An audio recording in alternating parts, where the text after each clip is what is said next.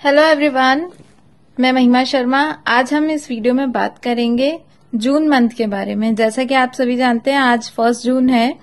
और अगर हम न्यूमरोलॉजी में बात करें जून मंथ के बारे में तो जून का जो मंथ होता है, उसका नंबर होता है सिक्स और इस साल जो हमारा करंट ईयर चल रहा है that is the twenty twenty one तो जब हम इन दोनों को ऐड करते हैं तो what we got we got universal month तो इस मंथ जो है यूनिवर्सल मंथ आ रहा है eleven six plus five equals to eleven.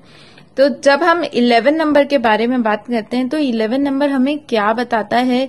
हम इस मंथ में हम क्या एक्सपेक्ट करें कि जून में हमारे साथ क्या होने वाला है?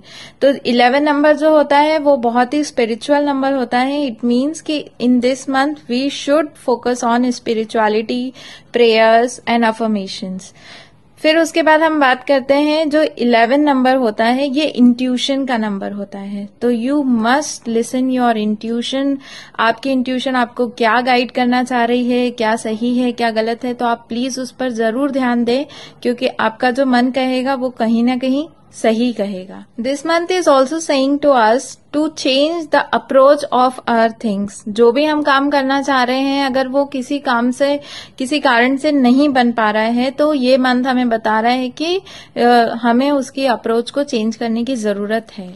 और एट द लास्ट ये मंथ हमें ये भी कहना चाह रहा है कि हमें अपनी साइकोलॉजिकल और फ़िज़िकल हेल्थ के बारे में भी ध्यान देने की बहुत ज़्यादा ज़रूरत है, क्योंकि ये इलेवन नंबर है इलेवन दैट मीन्स टू और टू जो है वो मून से रूल करता है तो मे बी मूड स्विंग्स होंगे, और बहुत ज़्यादा अनईजी फील करेंगे हम मेंटली भी और फिजिकली भी।